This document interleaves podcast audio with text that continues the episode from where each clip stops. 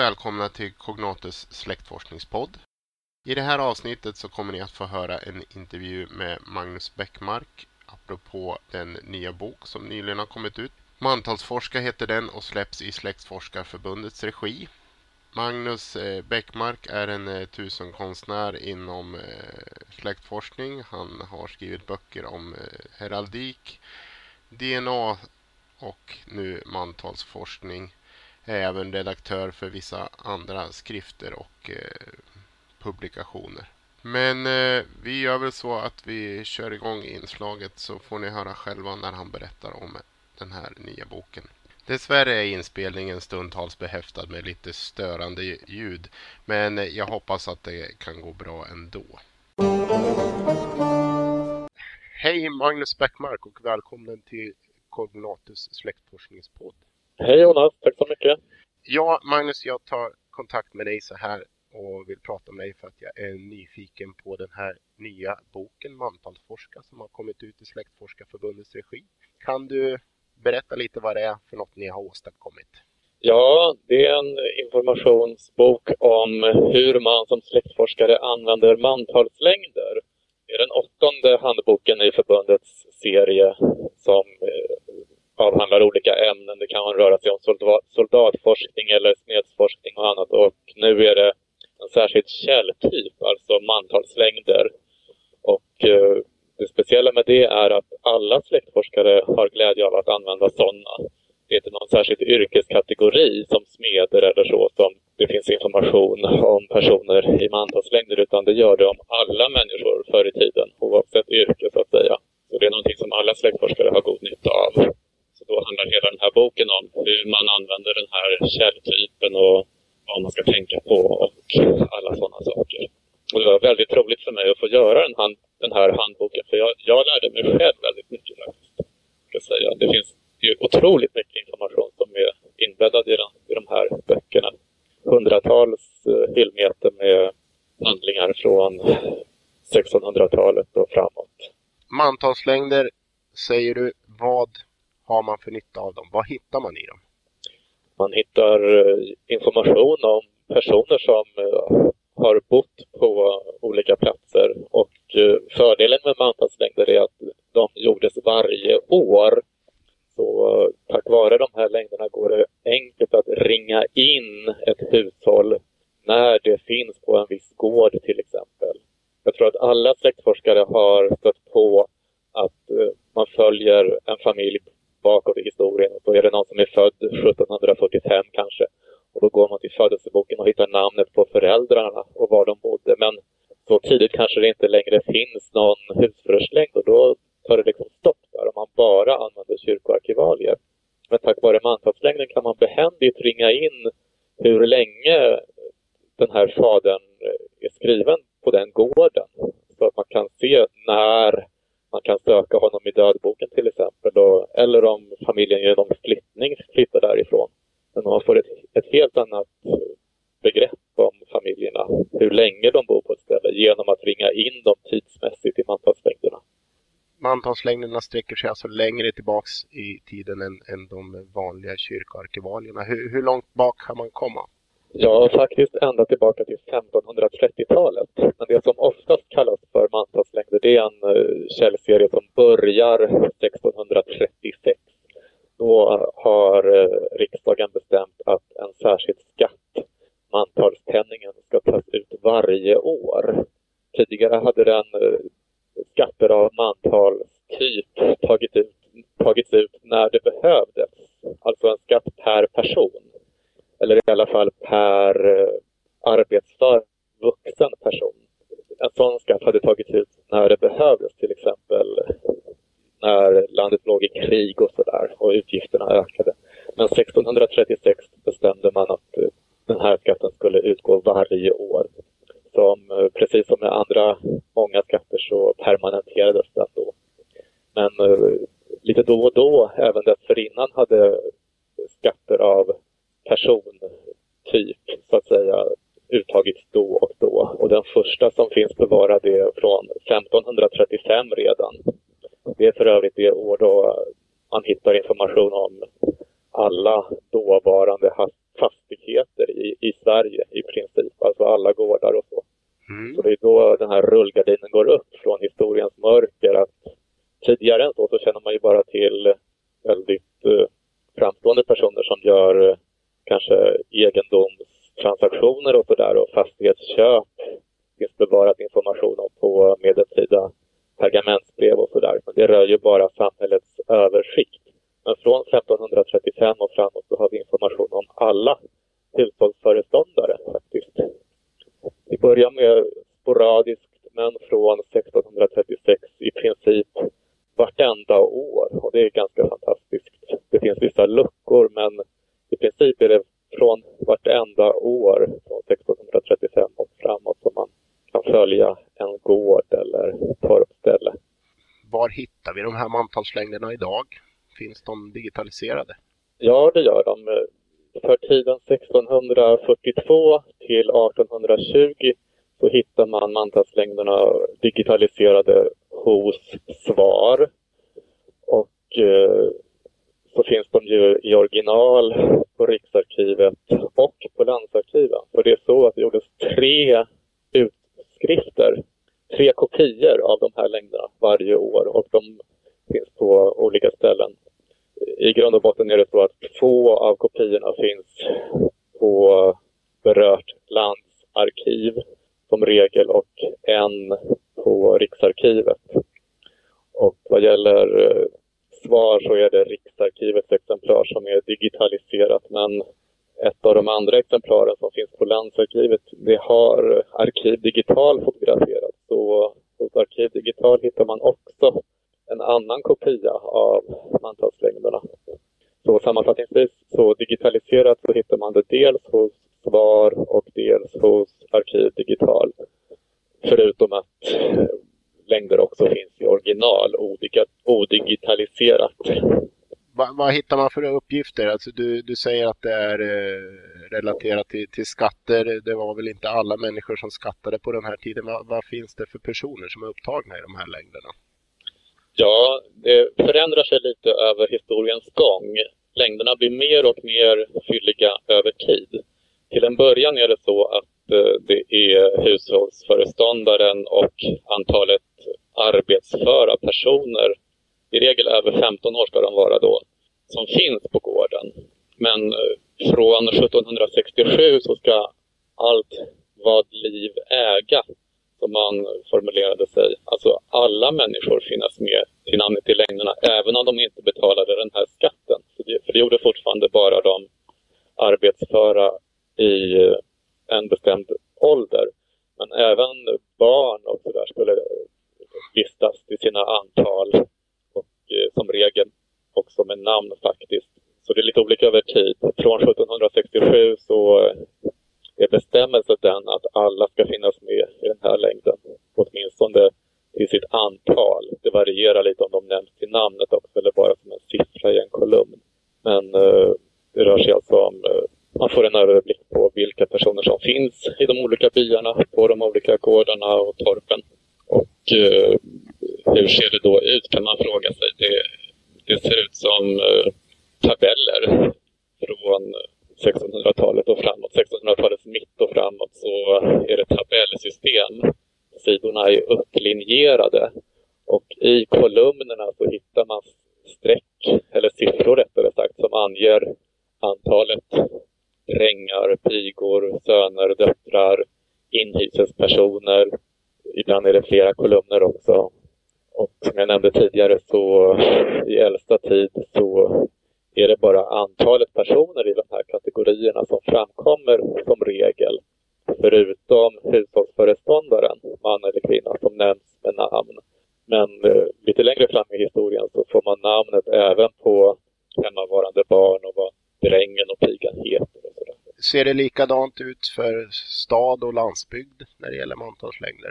Nej, det är många skillnader och det är skillnader från olika delar i landet för bestämmelserna hur de här längderna skulle se ut. De var inte helt uniforma utan de varierar från trakt till trakt och även över tid. Vissa längder är otroligt fylliga faktiskt med noteringar om var drängar och pigar har flyttat när de försvinner. I andra delar av landet så står det ingenting om det utan helt plötsligt är en är en dräng Lars plötsligt bara borta och så dyker han upp då istället på någon granngård eller så. Så det varierar något enormt. Sen så finns det strukturella skillnader mellan stad och landsbygd också. Särskilt i Stockholm så är det väldigt betydelsefullt med underlaget till mantalslängderna, nämligen de skriftliga mantalsuppgifter som lämnades in. Och det är från eh, årtiondena omkring 1800 och framåt som det är en betydelsefull källa. Alltså papperslappar där hushållsföreståndarna själva har antecknat vad de heter, hur gamla de är och vilka som finns i deras hushåll. Sen så är det så att mantalslängderna innehåller inte bara uppgifter om personer och platser utan särskilt under en viss tidsperiod även information om eh, konsumtion, konsumtion och konsumtionsvanor. Och det är kring omkring 1800, ungefär från 1890 till 1820-talets början. Då innehåller längderna även information om personerna använder tobak eller inte, eller sidentyg. Alltså, det kan röra sig om om, om eh, bondhustrun har en sjal av siden eller om torparhustrun har en liten sidenmössa eller inte. Hade man det minsta sidentyg i sin klädedräkt så skulle det skattas för vid den här tiden. Så det är anledningen till att det noterades i de här längderna. Men man kan även hitta uppgifter om innehav av jakthundar eller eh, hästekipage vad gäller förnämare familjer och annat. Mm, spännande. Eh, finns det några fallgropar när man håller på med eh, och forskar i mantalslängder? Är det någonting man ska se upp för? Ja, dels så är ju längderna ibland torftiga på det sättet att det är i en by kanske bara står förnamnen på hushållsföreståndarna. Så att det är ju lätt att kanske blanda ihop personer. Man får ju alltid ha i huvudet att man uh, måste vara kritisk. Det gäller ju all släktforskning. Jag tänker då kanske på de situationer när man följer en släktlinje bakåt med hjälp av mantalslängderna. Och då kanske lyckas få fram att det finns en person som heter Anders Nilsson på en viss gård. Det man gör, gärna vad gäller släktforskning, är ju då att backa i tiden och se hur länge har han bott där då och vad hette bonden innan? Var den tidigare bonden möjligtvis hans far?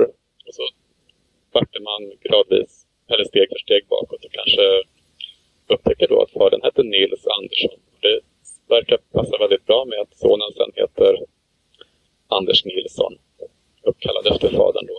Kunde man ju misstänka, men det kan man naturligtvis inte utgå ifrån till 100 procent, för det kan ju vara en, en eh, svärson istället, som av slump också är son till en Anders. Mm. Eller en hel obefryndad person som har köpt gården. Och sådär. Men eh, ibland så i, innehåller faktiskt mantalslängderna i sig tillräckliga pusselbitar för att kunna konstatera att det är frågan om far och son. Och det kan vara till exempel så att det i faderns hushåll på slutet finns åtminstone en vuxen son som kanske också är namngiven. Och då får man liksom en kedja som belägger släktskapet. Men det är generellt vanskligt förstås att dra slutsatser av enbart namnföljd och gårdsinnehav. För det behöver ju inte vara fråga om släktingar även om namnen kanske pekar åt det hållet. Så det är lite sådana allmänna varningslappar för att kanske gå för snabbt fram. Men det som mantalslängderna underlättar för det är ju att man får översikten av vad heter bonden på en viss gård ett visst år och vad heter hans företrädare eller hans efterträdare. Man kan följa utvecklingen av en gårds innehavare väldigt behändigt med hjälp av mantalslängder. Eh, om vi återgår till, till själva boken, hur, hur länge har du jobbat med att ta fram den här boken?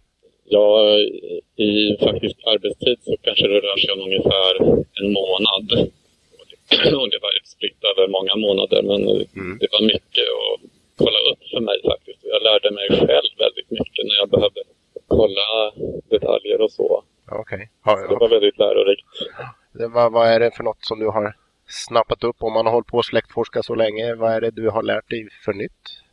Ja, en sak som var nytt var lite komiskt nog att eh, jag inte var fullt medveten om att det finns något som heter boskaps med flera längder. Lite krånglig rubrik där på Riksarkivet. Men arkivsamlingen heter alltså boskaps med flera längder. Oj. Om man ja. hittar den när man knappar sig in där under fliken arkiv och skriver det här i sökrutan där. Det kanske räcker med att bara skriva boskaps då. Men då får man alltså upp eh, några längder från 1620-talet som utgör en brygga kan man säga mellan eh, landskapshandlingarna och sviten av mantalslängder som börjar från 1642 mm. och framåt hos SPAR. Då. Jag hade okay. tidigare liksom inte fattat det där riktigt utan trodde att det kanske var en lucka då, att man ofta inte fick tag i familjer under 1620-30-talet. Men det gör man ju. Det finns mer eller mindre årligen längder under det, den tidsperioden också. Så det var en sak som jag lärde mig. Ja, okej. Okay. Spännande. Ja, termen bokskapslängder är ju någonting som figurerar i bland landskapshandlingarna. Men det, ja. det blir alltså en egen serie i början på 1600-talet. Ja, det finns i landskapshandlingar också. Det är, lite, det är inte helt konsekvent hur det där är upplagt, men eh, det mesta materialet från 1620 och 30-talet då boskap listas också, inte bara människor.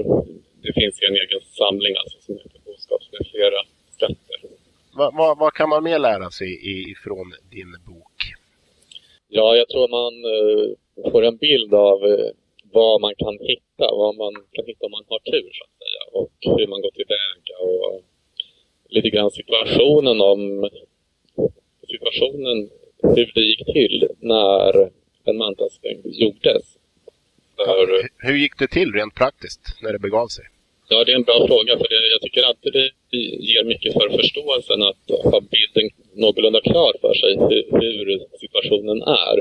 Och då förstår man bättre källvärdet handlingen om man förstår lite sammanhanget runt omkring. Och vad gäller mantalslängder så är det så att eh, ute på landsbygden så var det i början av året, januari, som man från predikstolen hördes kungöras att eh, nu kommer mantalsskrivningen hit om kanske två, tre veckor eller sådär. Och man visste ju att det var vid samma tid varje år som man var förberedd på att det här skulle komma. Men eh, till ett visst bestämt datum i januari så lystes församlingen till en samlingslokal för mantalsskrivning. Och det kunde då vara en gästgivargård eller annan rimlig lokal som fanns i socknen. Och där dit skulle faktiskt alla komma som eh, förestod ett hushåll. Det kunde röra sig om en bonde eller torpare eller en godsägare. Men man skulle infinna sig i en lokal och i princip var det sedan ett långt utdraget upprop hushåll för hushåll om någonting hade förändrat sig sedan föregående år vad gäller personbeståndet. Och om man inte själv var där så var det kanske ens grannar som uh, svarade i ens ställe. Men hela socknens befolkning gick igenom, gick igenom från början till slut. Och förändringen noterades. Vem var det som förrättade själva uppropet som vi kallar det? Ja, det var en uh, mantalskommissarie under 1700-talet och första åren av 1800-talet. Senare var det häradsskrivare istället. Men en lång period från 1600-talets mitt och framåt var det en särskild ämbetsman som kallades mantalskommissarie. Och det, det var en speciell tjänst som eh, man gärna kunde ha om man ändå hade sin försörjning tryggad på något sätt. Man kanske hade en egendom eller liknande som man hade sin försörjning av. Men eh, det här var liksom en liten bonustjänst, eller man ska säga, som man kunde inneha för och det medförde att man då kunde kalla sig mantalskommissarie. Men det var inte arbete hela året utan just vid den här mantalsskrivningstiden som det blev å andra sidan väldigt betungande den tiden. Mm.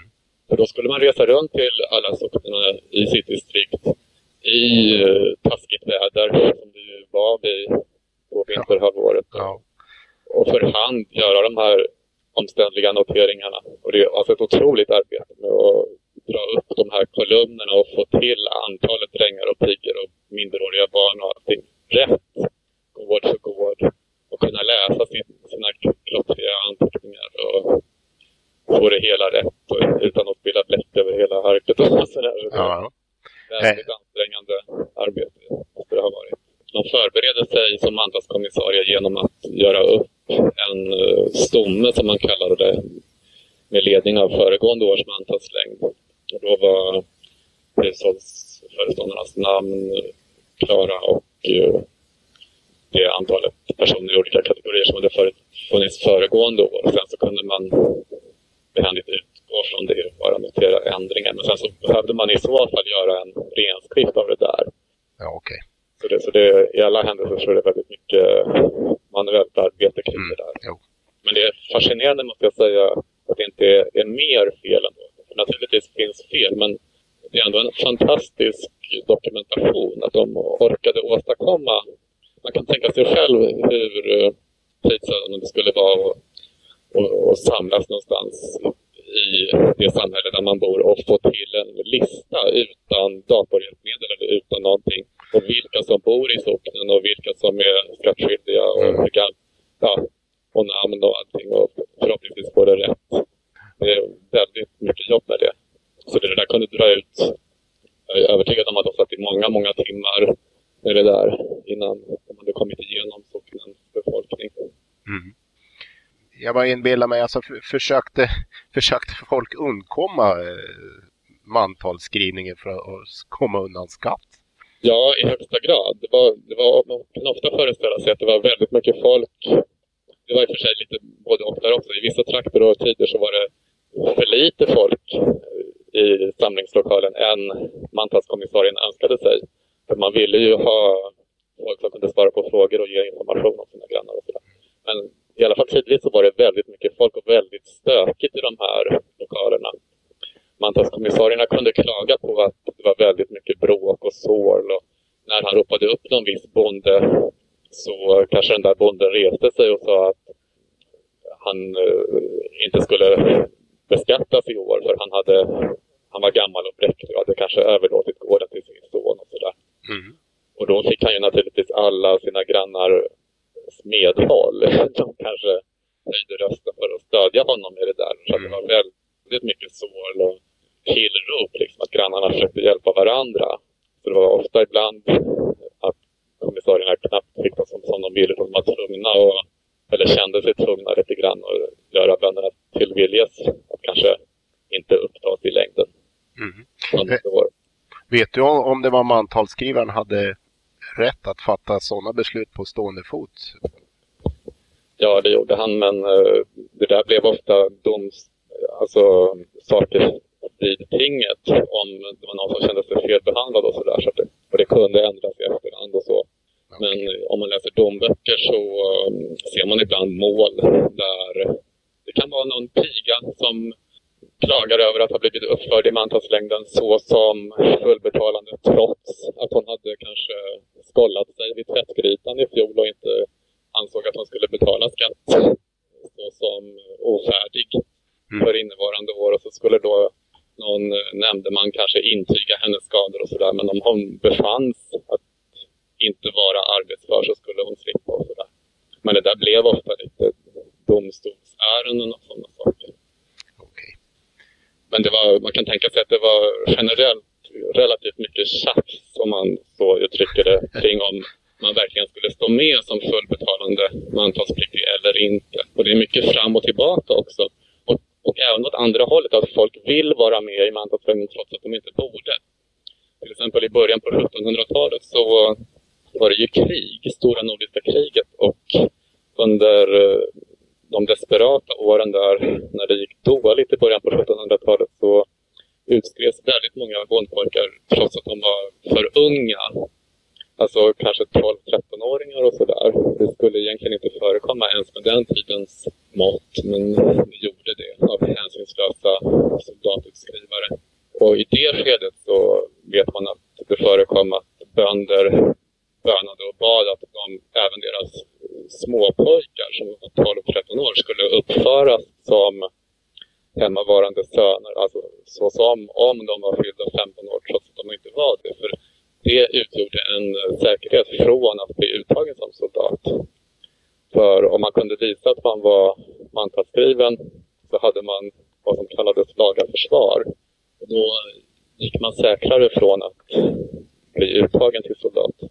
Det var i första hand sådana som saknade lagliga försvarsområden överhuvudtaget som utskrivna som soldater.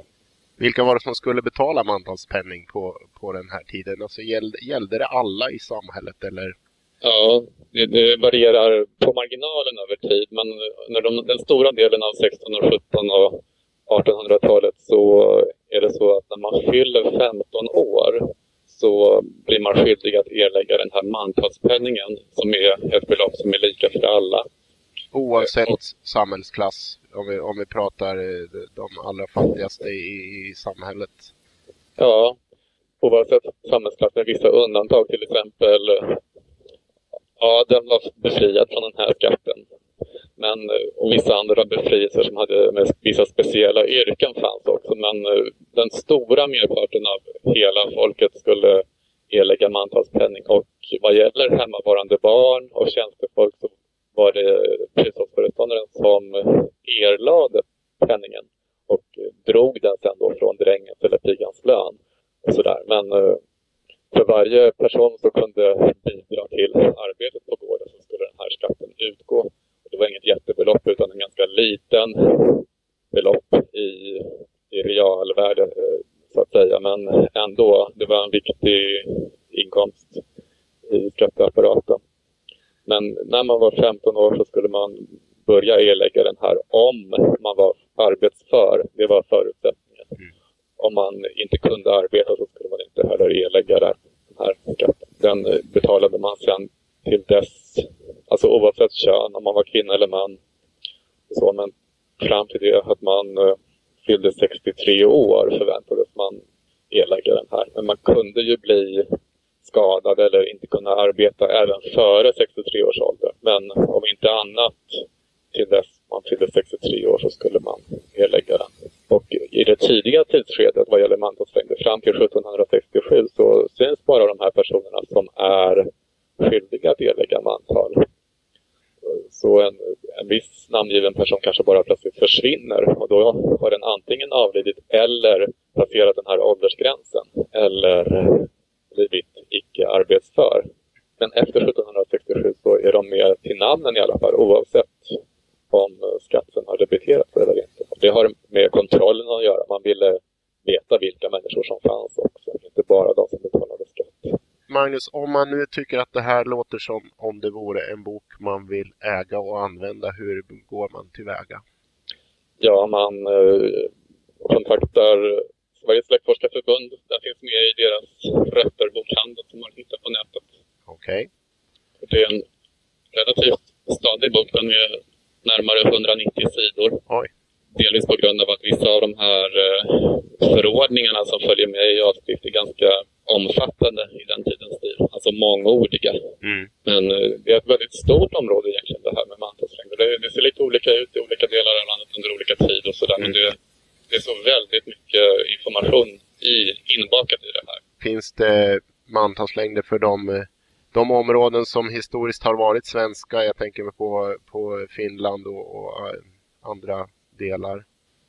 Ja, det här kom eh, kro, svenska kronan, alltså dåvarande Sverige på så att säga att göra 1636 att ta ut den här skatten årligen och det var den dåvarande, det dåvarande riket så att säga. Så det finns för Finland och sådär.